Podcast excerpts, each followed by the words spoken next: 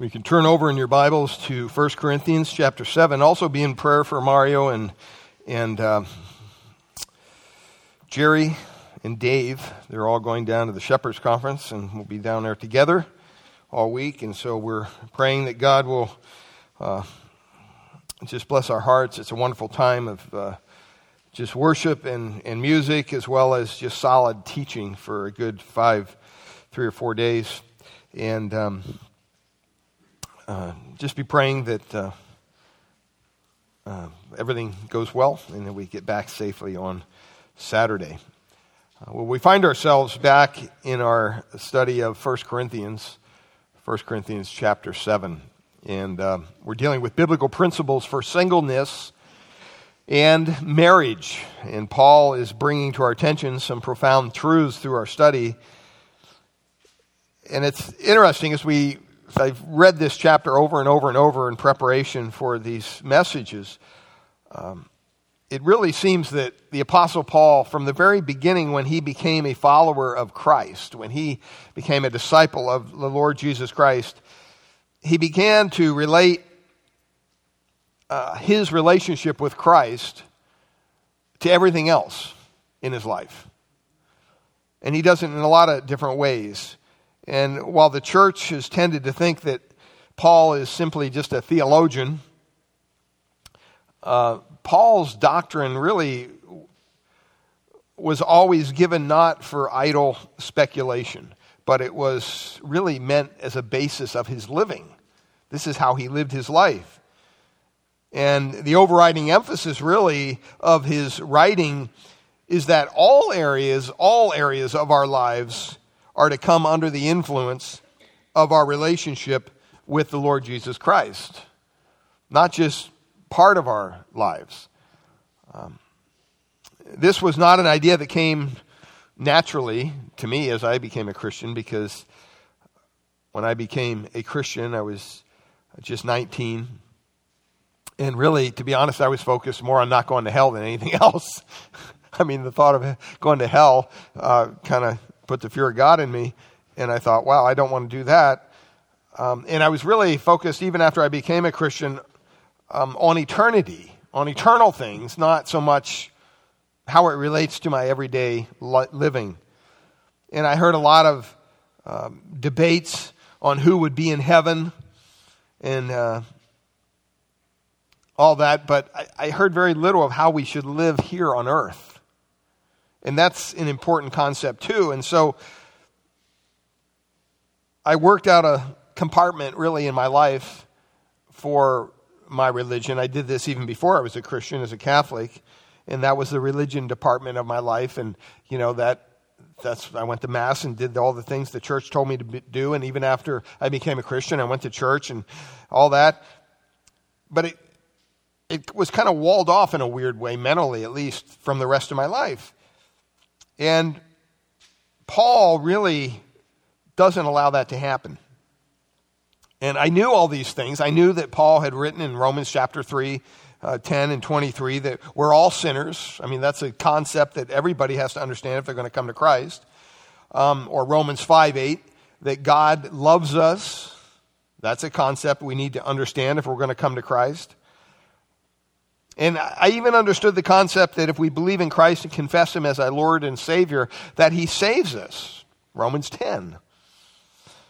But it wasn't until I really began to read further on in the book of Romans when I came to Romans chapter 12, verse 1, when Paul says, Therefore, therefore. Um, and what he did in Romans chapter 1 when he said therefore was he, he created a bond between our relationship with God in Christ and our lives practically every day here on this earth.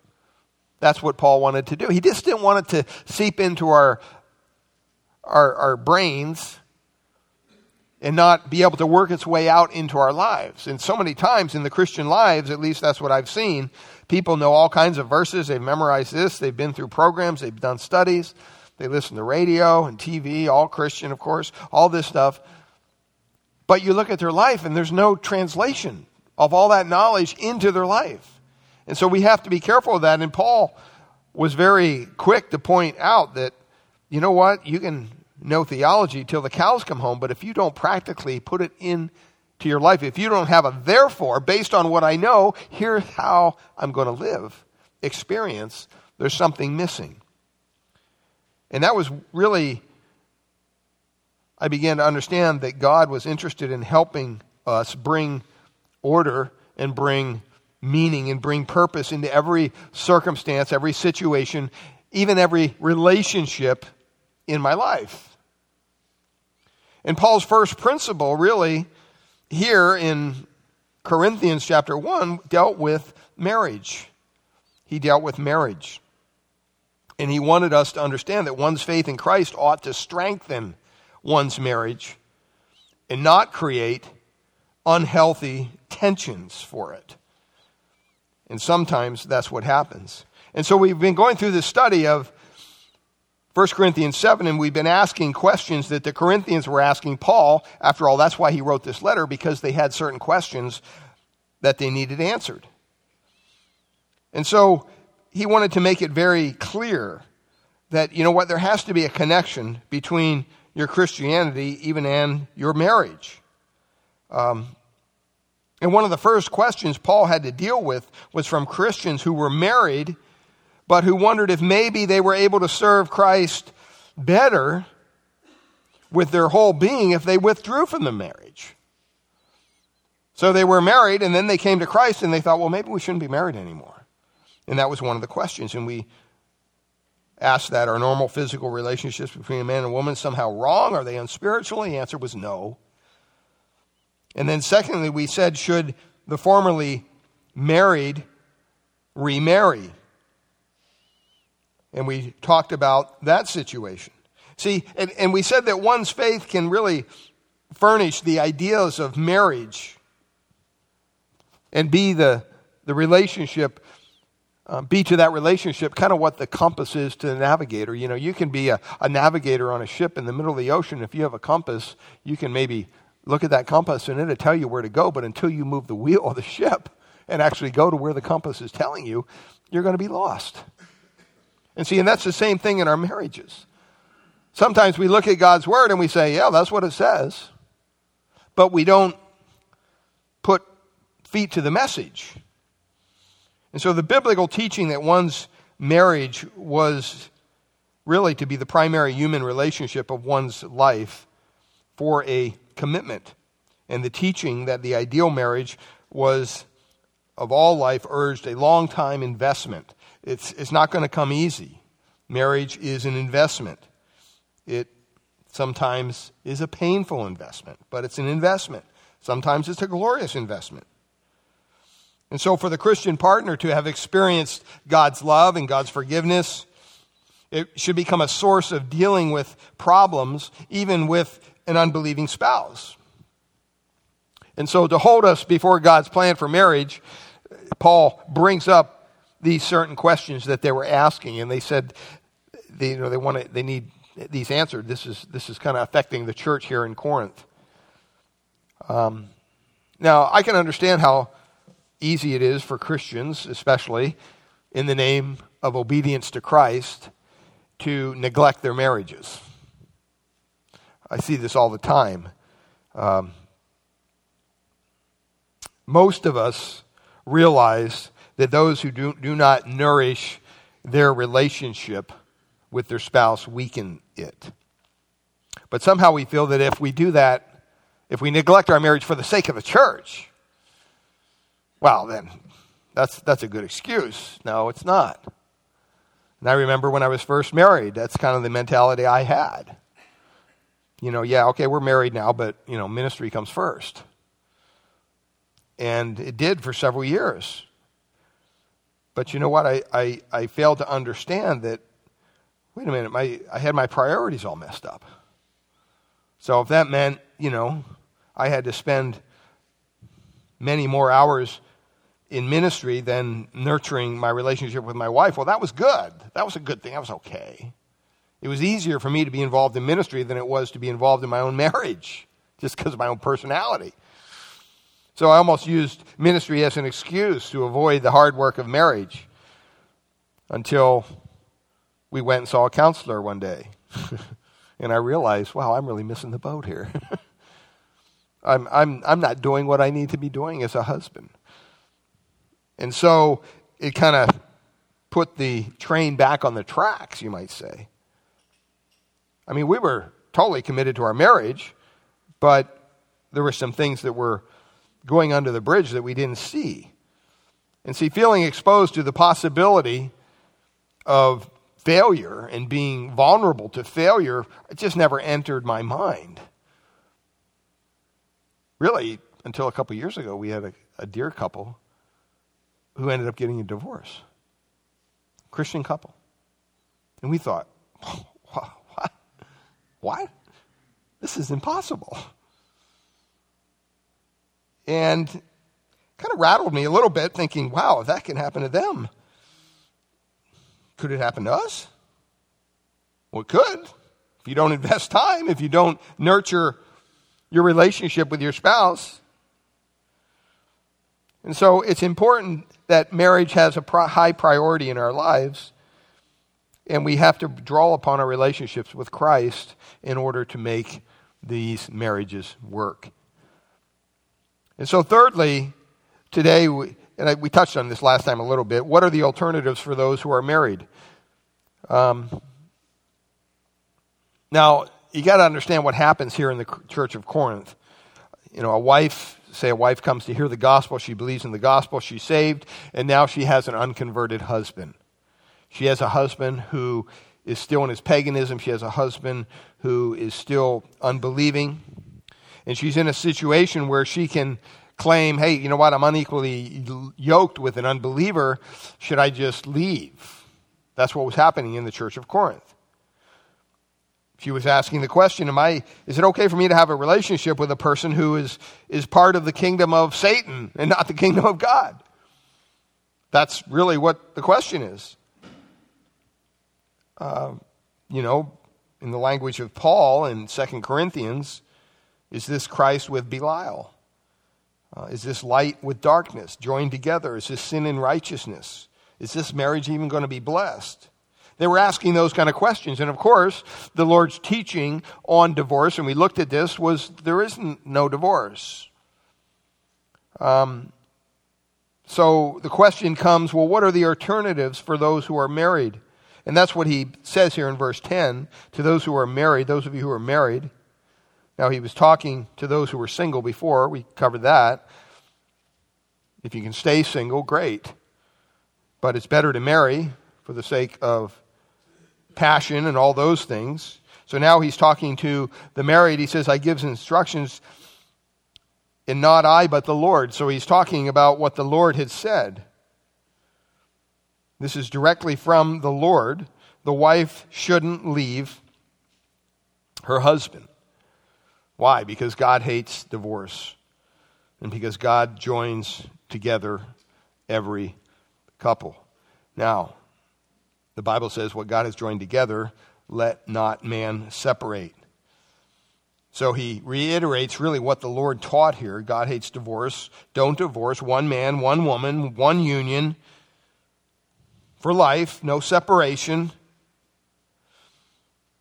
He makes that very clear. Now, divorce is a reality, and we talked about that. And there are certain situations where, in the area of Basically, there's two situations adultery, where you have a spouse that's being unfaithful sexually in the relationship. That's one reason for exception, I should say, for divorce. Another exception is if, in this case, if say the wife becomes a believer and the, the unbelieving husband doesn't come to Christ and he says, you know what, I'm done, I'm, I'm leaving. That's the other exception for divorce. Those two exceptions. That's it. Now, some people say, well, what about, you know, is that all the Bible says about? Yeah, that's all the Bible says. It gives those two exceptions adultery and the unbelieving spouse leaving. That's it. Well, what happens if you're in a abusive relationship? Bible doesn't speak to that. Doesn't. I mean, I, in a way, I wish it did, but it doesn't. So, what do you do?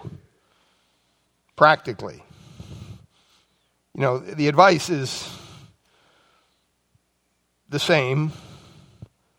You know, no woman, no man should be part of an abusive relationship. So, what happens? Well, if you're in an abusive relationship, first thing you do is you contact the authorities. That's what you do. Most people won't do that. But that's what God really calls us to be in subject to those who are in authority over us. So when you're in a, a, especially a physically abusive relationship, there's emotionally abusive relationships too, I understand that. Well, aren't those reasons for divorce? No, they're not.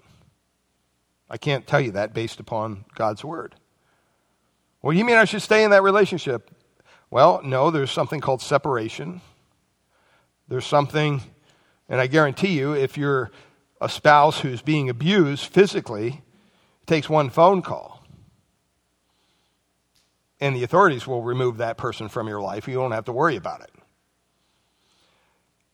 Um, so you have to be understanding here the only two reasons for divorce are adultery and the unbeliever divorces the believer. But we have such a thing as separation. I don't think anybody's called to stay in that kind of a maybe a physically or sexually abusive relationship. That's not what you're called to do. You don't just submit to that and be quiet. You ask for help. You ask for help from the church. You ask for help from the authorities. You remove yourself maybe from that situation until maybe perhaps God works in that abuser's heart. And it's not just men that are abusive, by the way. There's women, there's a lot of women that are abusive. So, you know, we got to get it. We have a kind of a, Uh, a, thinking that, well, it's always the man that's the abusive one. No, I've seen a lot of marriages where it's the woman who's abusive. And I mean even physically abusive. And so you have to remember that, you know what, wasn't that a cause for divorce? No, it's not. It's not. Now, they may get tired of your Christian stance. They may get tired of you wanting to be involved in spiritual things. And they may want to say, you know what, I'm out of here. I want a divorce. Don't think just because you're a Christian, you have to die on the hill of your marriage when the unbelieving spouse is saying, I want out. I've talked to a lot of couples where, especially sometimes it's the woman who, you know, the, the, the man is not a believer, he's abusive, and he wants a divorce. And because she's a Christian, she's saying, well, I'm not going to give him one. It's like, no, that's not scriptural. The Bible says if he wants to walk, let him walk. You're not held in bondage to that relationship if he's an unbeliever. That's very clear. And I understand that that's a, what about the kids? What, I understand that. But God understands it too. And He understands it even better than you do, or I do. And God st- understands exactly what you're going through, no matter what it may be. And so we have to fall back on principles that are in God's Word. And so I just wanted to give you that caveat there because I know it's probably on people's minds. Well, what about abuse? Is that a reason for divorce? Well, no, it's not. But you know what? I'm not saying you stay in an abused relationship. You could separate yourself from your spouse for a period of time and maybe give God a chance to work in their heart. Maybe you'll see them eventually come to Christ. You don't know. But if the unbelieving partner wants to stay with you, well, then let him stay. You stay in that marriage. I'm not saying in an abusive relationship doesn't mean you can separate and not divorce. Matter of fact, we've had situations where that's actually worked. That the two parties separate for a while and then, wow, they realize, wow, they really, you know, they do want to be married. And sometimes it's the it's the unbeliever that comes to Christ.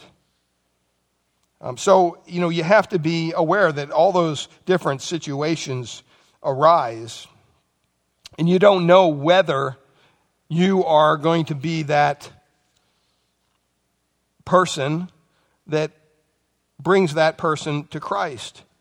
And that's really what he, he says there in verse 12. To the rest I say, not I, that if any brother has a wife who is an unbeliever and she consents to live with him, he should not divorce her. Same thing with the, the wife. On the other hand, if a, any woman has a husband who is an unbeliever and he consents to live with her, she should not divorce him. For the unbelieving husband, listen to this, is made holy because of his wife. This doesn't mean salvation. We mentioned this. It's not saying that this person is going to be saved on your coattails. That would go against every other scripture we know about salvation. But what is he he's saying here? He's saying basically you become a sanctifying instrument for your household. You know, if you're a Christian and you live in a household full of non Christians, you're going to be a positive, hopefully, sanctifying influence in that household under your, over your spouse, over your children. There's a lot of times it's, it's called common grace. So they're not talking about salvation. We're simply talking about the wonderful blessings that God bestows on a believer. And when he does that, it spills over to the non believer as well. Um, so God pours out his blessings on the redeemed and on his children. And in the opposite, really, of, of what we think, um, you know, I need to shake that partner because he's, he's an unbeliever and, and he's a, a pagan and he'll defile me. God says, no, you're, you're not thinking right if that's your mentality. Think of the positive influence you may have in his life or her life. So in verse 15, he creates kind of another scenario here. Um, he says if he, if he wants to leave, let him leave. If he wants to take himself out of the marriage, technical term for divorce. And if that's the case, you let him go. Um, but if the unbeliever partner separates, let it be so. In such cases, the brother or sister is not enslaved. In other words, the marriage is over. You're even free to remarry if you want to in that case.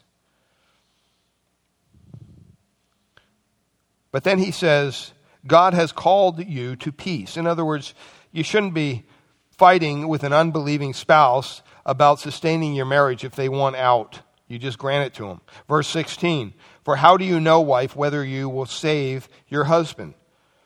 See, a lot of times people think of marriage as an evangelistic tool. Sometimes they think of dating as an evangelistic tool. You know, well, I'm dating this this this gal, and uh, was she a believer? Well, no, but she could be. Maybe she will be. no, don't do that. Don't go down that road. God says don't don't practice that. See, we think that dating or even marriage sometimes is an evangelistic tool. It's not. I mean, this is kind of an evangelistic context here, but don't think somehow just hanging around an unbeliever, they're going to get somehow converted. Usually, I see the opposite happen. They go into a unequally yoked dating relationship or even marriage relationship thinking that well eventually they'll come to christ and i'll have a positive influence even the bible says here how do you you know you could have a, a, a sanctifying you could be a sanctifying instrument in that marriage and what happens? Usually it's the believer that starts to compromise. It's the believer that starts to be drawn toward the world because of, of the grip that the unbelieving boyfriend or girlfriend or husband or wife has on that person. And see, this is what his point is here. He says, How do you know whether you're going to save your wife or your husband? You don't know. That's up to God. You don't use marriage as an excuse, you don't use dating as an excuse to evangelize. That's for God to decide. And so he comes down to verse 17, and he begins to ask here. Now remember, these people were, were of a, a pagan background. They weren't really necessarily from a Jewish background. So they were purely pagans who were a lot of these people in the Corinthian church, and they came to Christ. And in verse 17, he begins to kind of ask the question should salvation change our marriage status? Should salvation change our marriage status? And here's what he says in verse 17 Only let each person lead the life that the Lord has assigned to him and to which God has called him. This is my rule in all the churches. Notice it says, let each person lead the life that the Lord has assigned to him. This is a very personal thing. This is why I get very nervous sometimes in the Christian kind of community when you have these people who think that they're going to be the, you know, the dating, the dating game or whatever and hook people up with each other and oh, this will work. No. Now, there's nothing wrong with introducing some friends or whatever. But the idea that, you know, you're, you're going to be matchmaker, that's, that's, you're, you're, you're, that's not your place, first of all. That's God's place. Um, I remember when I was single, I didn't get married until I was 33, and I just, man, it was, it was hard being single, being a youth pastor, especially in the church I was at, First Baptist Church Fremont. And we had a pastor, and every time they'd have some singer come in or, you know, some niece of the pastor or whatever, you know, and she'd get up and do her solo, and the pastor would get up. And by the way, our youth pastor's uh, single, you know, and I'm just like, oh my God, you know. And then they'd invite you over to dinner, and then the person would be there. And I, it just wasn't there in my stage of life. It's, I wasn't interested in anybody. I went to a college down in, a Bible college down in San Diego called Christian Heritage College. And they used to call it, they nicknamed it Christian Marriage College. Because they were so excited because I was single, I was young, and they thought, oh, you'll be married in a couple years. And it just puts something inside me. No, I won't. Like I just rebelled against the whole system. Like I am not getting married here, you know, just to kind of rebel, you know. And God had a plan, God had a purpose. But, you know, the idea of changing your marital status because of your salvation, that's why he says, hey, God is the one who changes that, not you. Uh, salvation really shouldn't change anything when it comes to our relationships. Um, if you're a believer, and you have you're, you're married, you know what? You don't have to give up intimate relations just because now you're a Christian. No, that's part of God's design. Um, and he, he goes down here and he, he begins to use a very practical application, one that they would understand. He says in verse 18, Was anyone at the time of his call already circumcised? Look at what he says. Let him not seek to remove the marks of circumcision. I mean, I don't even want to think about this. Okay, I mean, was anyone at the time of his call uncircumcised, let him not seek circumcision. What's he saying? You remain as you are. When you come to Christ, just be content to be who God has created you to be. And he says here, the reason is for neither circumcision counts for anything nor uncircumcision, but what? What's he say? but keeping the commandments of God. See, you, once you come to Christ, there's a lot of other things that you can be focused on rather than, well, should I, now should I dissolve my marriage because my partner's not a believer, or should I get married, or what? Just focus on Christ. Focus on your new relationship with Christ. Focus on following his commands. Verse 20, each one should remain in the condition in which he was called. See, this is a principle that Paul points out. And he uses circumcision, he uses slavery, which was they had back in that time. He says, Were you a slave in verse 21? When called, do not be concerned about it. God knows you're a slave. but if you gain, can gain your freedom, avail yourself to the opportunity. In other words, hey, if, if, you're, if you're a slave and the owner says, well, now you're a Christian, you, you don't need to be a slave anymore, okay, fine. Doesn't mean you have to stay to be a slave or not. Verse 22 For he who is called in the Lord as a slave is a free man, freedman on the Lord. Likewise, he who is who was free when called is a slave of Christ. Sometimes people ask me, I just had somebody ask me a question the other day, well, what about free will? What about free will? And I always ask them the question, well, where do you see free will in the Bible? Well, don't, don't you think we have a free will? I said, well, you didn't answer my question. Where do you see it in the Bible? Well, don't you see it? I said, no, I see the opposite. What do you mean? I'll say, well, what, what does the Bible refer to us before we're Christians? Sinners? Okay. But also what? Slaves to what? Slaves to sin. That doesn't sound like a free person. Well, if you're a slave to anything, you're not a free person. Now, you're free in Christ, but even then, whose slave are you? You're Christ. You're a slave to God's desires, you're a slave to God's purpose. So he says, you know what? Whether you're called as a slave or you're not, don't worry about it. I mean, if you're able to get out of the slavery after you become a Christian, great, you know, but don't make a big deal about it. Because maybe God wants you in that household. Maybe God wants you in that marriage. So that, that the rest of the family will hear about Christ. And so he points out there very clearly don't be concerned, for he who has called you, and the Lord is free. And then he says, You were bought with a price. Do not become slaves of men. I think sometimes slaves of men can even relate to the culture. So many times we're so concerned with what the culture thinks. Don't you want to be culturally relevant? Don't, aren't you concerned about? No, we should be a slave to Christ, not a slave of men.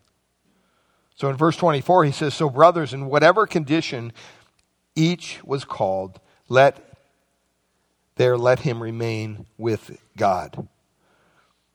And so he makes it very clear if you were a Christian, if you before you were a Christian, if you were married and you became a Christian, you stay married. If you're in a marriage with an unbeliever, what happens? Well, if the unbeliever puts up with you, you stay in the marriage. If it's an abusive relationship, you pull yourself away from the presence of that other person for a period of time. And maybe God will work. So it's, it's, it's an important point to understand.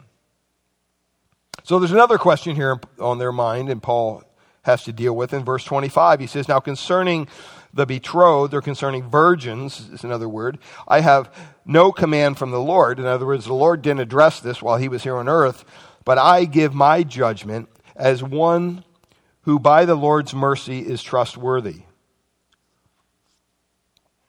What's he saying? He's not saying that, well, this is just my opinion, as I talked about this before. He's not, Paul's just not saying, oh, by the way, the Lord didn't talk about this at all, but here's what I think.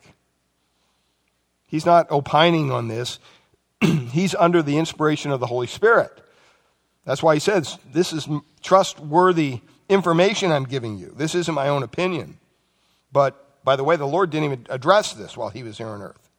Verse 26, he says, I think that in view of our present distress, it is good for a person to remain as he is. Once again, there's the principle. If you come to Christ single, just stay single. If you come to Christ married, stay married. Let God worry about those kind of things. Notice, though, in verse 26, he says, the present distress. The present distress. Well, well, what present distress is he talking about here? He's really talking about, you know, they had challenges back then when you became a Christian. Um, I mean, there was persecution all over the place for, for Christians. Remember, that's what Paul did when he was Saul, right? He persecuted the church. So being a Christian back then wasn't like being a Christian really today in America, where we have the freedom to gather and do all that. I mean, back then it could have cost your, your life, it could have cost you your head. And so there was some real pondering when people came to Christ, when they took a stance for Christ, because they could be down the city square with their head on a block if things didn't work out. And so what he's saying is look, if you're single and you've never been married, don't go down that road if you don't have to. Now, if you can't deal with being single, passion wise, and, and all that, then yeah, you can get married. There's nothing wrong with getting married. But he says, because of all the persecution and stuff, think about it. You're going to get married. You're going to have a spouse. All of a sudden, what? You're going to have that spouse to worry about. You're going to have kids. You're going to have this, the kids to worry about. That's what he's talking about here the present distress. He said, Man, it's a lot easier to go through trials by yourself. Would you agree? Than with a family? It just is. Um, I mean, when I was single, you know, I drove to Park City, Utah. I was on my way back to Pennsylvania. I ended up stopping in Park City, Utah to get some gas. And I ended up spending the whole winter there. I was by myself. I had everything that I owned in my car, my 77 Buick Regal. And while I was talking to my brother on the phone, the rain turned to snow, and I thought, I'm going to spend the night here. So I slept in my car in the parking lot. I woke up the next morning. I didn't know it was morning because it was still dark in the car, and I thought, wow, it seems like I slept a while. And I opened the door, and about 14 inches of snow fell on my lap. I like to ski, and I thought, hey, why not? And I remember telling God, I'll give you a week. I need a place to live and a job. That was on a, a Tuesday. So I gave him till next Monday. And he took every, every minute. you know. But long and short of it, I got involved in a church there. God provided. I wouldn't do that if I had a wife and kids. Are you crazy? Sleep in a car, sub zero weather? I mean, so life changes when you're married. You become more concerned, and that's kind of what he, he talks about here. He says, I think that it's good for the present distress that you remain as you are. Are you bound to a wife? Well, don't seek to be free. Don't, don't worry about that. Salvation shouldn't change that. Are you free from a wife? Do not seek a wife. But if you do marry and you have not sinned, if the betrothed woman marries, she has not sinned. In other words, it's okay to marry. He's not saying, laying down a law saying you have to be single. And we talked about that the, the second week, I think, of this series that, you know, if you're dealing with passions and things like that, then you need to get married. But marriage isn't for everyone, frankly. It's probably for more people than not. But it says, and it states the principle here in verse 28 it says, She has not sinned. Yet those who marry, what does it say? Will have worldly troubles. Can I get a witness? Be careful. Be careful. Tread lightly. You're going to have worldly troubles. What's he talking about? You're going to be concerned with the world. You're going to be concerned with providing. You're going to be concerned with care and nurturing your family and your children your wife, your husband. That's just going to be part of who you are because you love that person. But if you're by yourself, you can put up with a lot more, usually.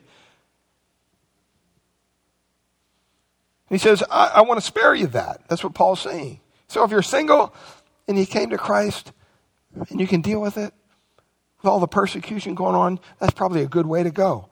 But you know what? If you can't, it's okay. Go get married. And by the way, the word back in in verse 25, the betrothed, it can also mean men, male virgins or women virgins. It kind of, in the context, is addressing women, I think, but it can apply to either. So it, it really means those who have never entered into marriage. Um, verse 29 This is what I mean, brothers, that the appointed time has grown very short. From now on, let those who have wives listen to this live as though they had none. In other words, you know what? Don't think so much. Don't set your mind on this world so much that it consumes you because the time here is short. See, that's why marriage is just for here, it's not eternal. I mean, you may love your spouse, you know, more than anyone else in the entire world. But guess what? It's over when you die. It's over. There's not going to be marriage in heaven. Now, I, uh, most of us, that troubles us. Some of us, maybe it's like, well, I can't wait for that day. I don't know. I don't know which, which angle you're coming from, but marriage is not eternal. And so he says that, you know, because this persecution, the time is short, you know, if you have a wife, know, he's not saying you know, don't provide and all that. But he's saying mentally, and especially today, we need to be focused on the Lord's return and things that are eternal. Because he also says there in verse 30 those who would mourn as though they were not mourning, In other words, this is all temporary. Those who rejoice as though they were not rejoicing. Those who buy as though they had no goods.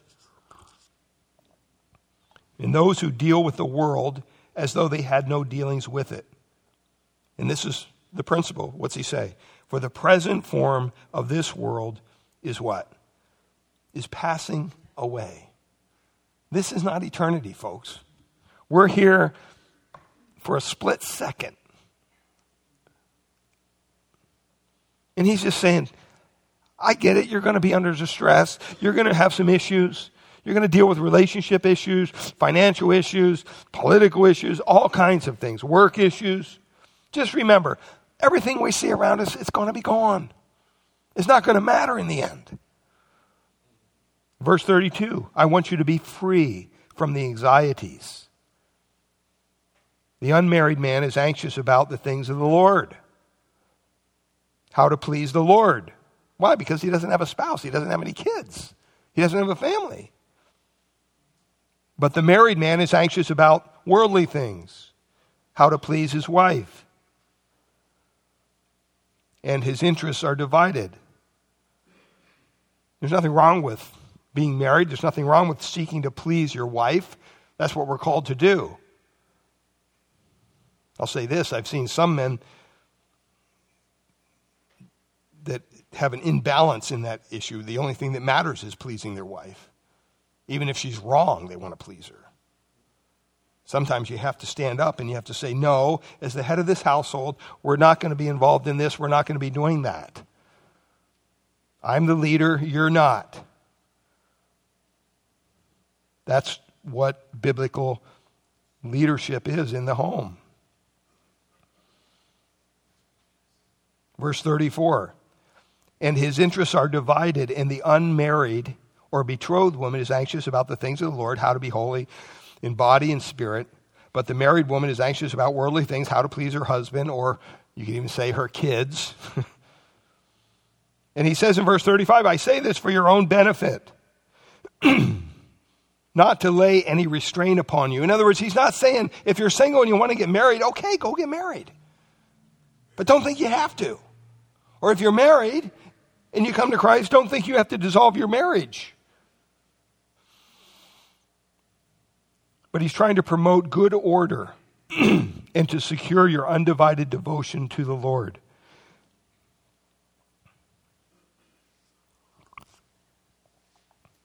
You know, we have to remember that our, our um, devotion is to the Lord, to the Lord alone.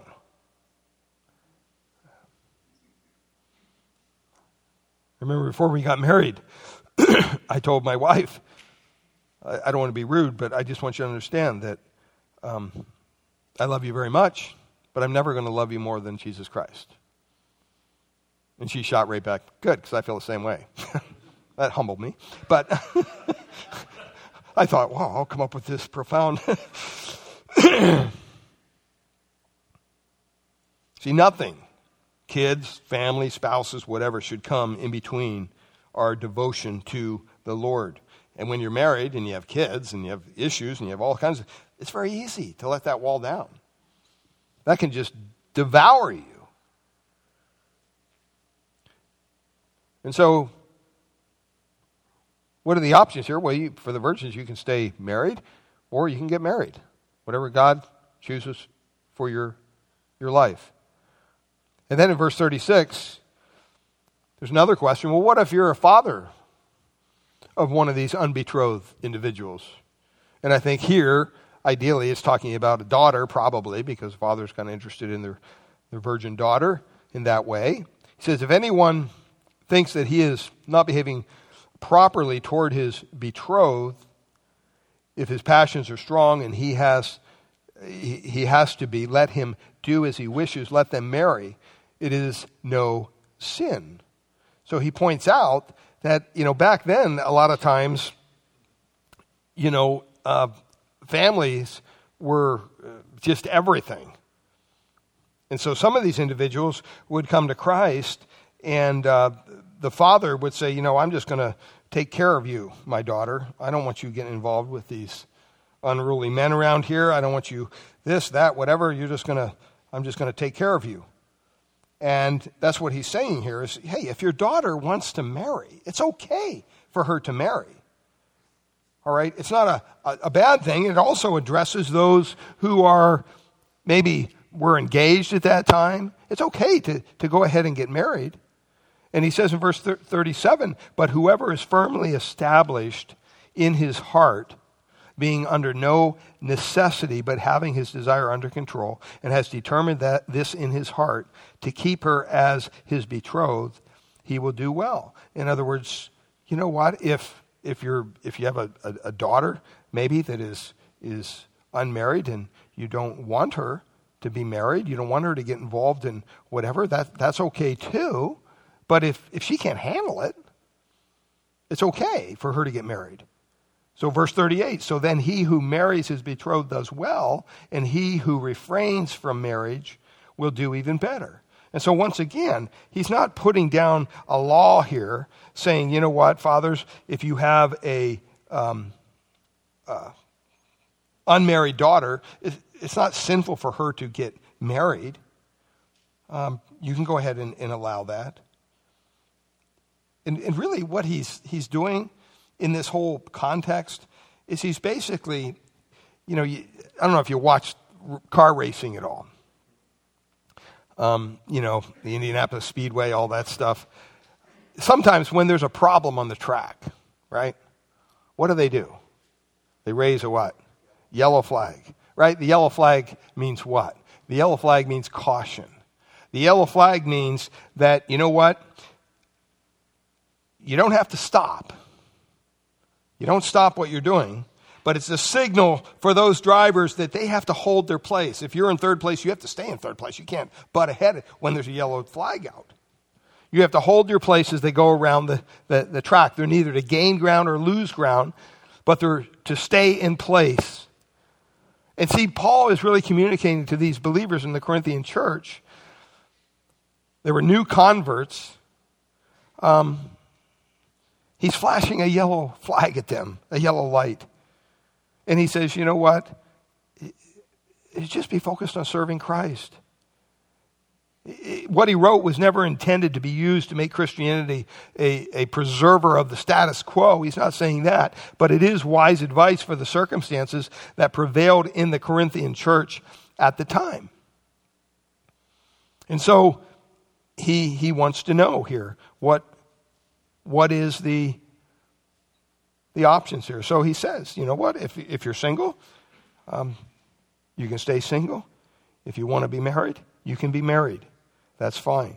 Well, there's only one group left here in verse 39. Basically, the widows. if your spouse or widower, widower, if your spouse has passed away, what are your options? That's what, what, what Paul asks. Should widows remarry? And he says in verse 39 a wife is bound to her husband as long as he lives.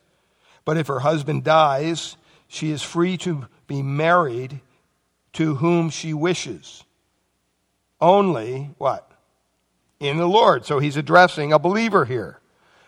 He's laying down the gauntlet and he's saying, look, if you're a Christian, you have no business marrying someone who is not a believer. That's just not a good thing. That's where the unequally yoked aspect of marriage comes up. And so he says that, you know what, if your husband or spouse dies, you're, you're free to remarry. That's okay. Only do it in the Lord. Now, your spouse may not give you the freedom to do that. That's between you and them, but, but the Lord does. Okay? Verse 40 Yet in my judgment, she, talking to women here, she is happier if she remains as she is. This is Paul. What's he mean, in my judgment? Well, apparently Paul was married. Apparently Paul um, lost his wife. Apparently she died. And he was just able to serve the Lord in the, the final days of his life without his spouse, without the concerns of the world, without the anxiety of caring for his wife. And so that's what he says. He's kind of just saying, hey, you know, in my judgment, you're happier just to remain as you are. That's that principle that he points out over and over again. Don't make it all about marriage because marriage or singleness because it's, it's not for all eternity. It's just temporary here. So, what have we learned? Um, we've learned a couple things. If God's design is for you to get married, get married. Get married. If you're divorced or widowed, you know what? And you can stay single, stay single. If not, you have grounds for remarriage because your spouse is deceased. Get married. But if you, if you, if you can stay single, stay single. Um, if you're married to a believer, remain married. The only two things are, or the only one thing for believers in marriage would be adultery. If you're married to a non believer and he wants to stay, or she wants to stay, then what are you called to do? You're called to remain in that relationship, and you can be a sanctified blessing to your family. If you're married to an unbeliever and he wants out of the relationship, he's saying, I want a divorce. As a believer, you're free to say, you know what, go. As a matter of fact, that's what Scripture indicates you should do. You're not in bondage to that person. Now, as we've gone through that, I know that even in a church our size, we have people that have already messed all this stuff up. And you're sitting there going, what do I do now?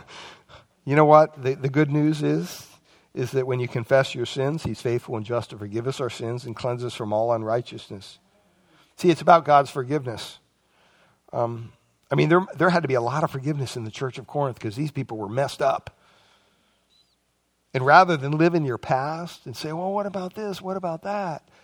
You know what? Accept his grace for today and live from now on the way He wants you to live, a way that pleases Him. If you're married, work on your marriage, stay committed to your marriage. If you're single, remain as you are. God brings someone along, it's okay for you to marry, but stay pure in your singleness. Father, we thank you for your word. And Lord, we thank you for your principles concerning singleness and marriage that we've looked at the last couple weeks. I just pray that this would be practical for people. I know that there's marriages represented here in our church, even though it's a small little church, but we have people that are married to other Christians. We have people that are married to non Christians. Um, we have people that are single. This applies to all of us. And Father, maybe there's someone here tonight feeling the pain of that relationship in your past. Lord, we know that your forgiveness is there for them, that you can cleanse all of our sins according to your riches and grace. And so, if you just ask, and you confess your sins, and we repent, we turn from our sins to the Savior, um, that's what God desires us to do. And Lord, help us not to be judgmental as people when we look at other people and their relationships. Father, we don't know. We just know that these relationships are temporary at best. We should have a high commitment to our marriages, but they're temporary, they're not eternal. And so, whether it's single people or married people, I pray that we would just leave their condition up to them and up to you. You know them clearly, you know how to provide for their needs. And we pray that you would just do that according to your will. In Christ's name we pray. Amen.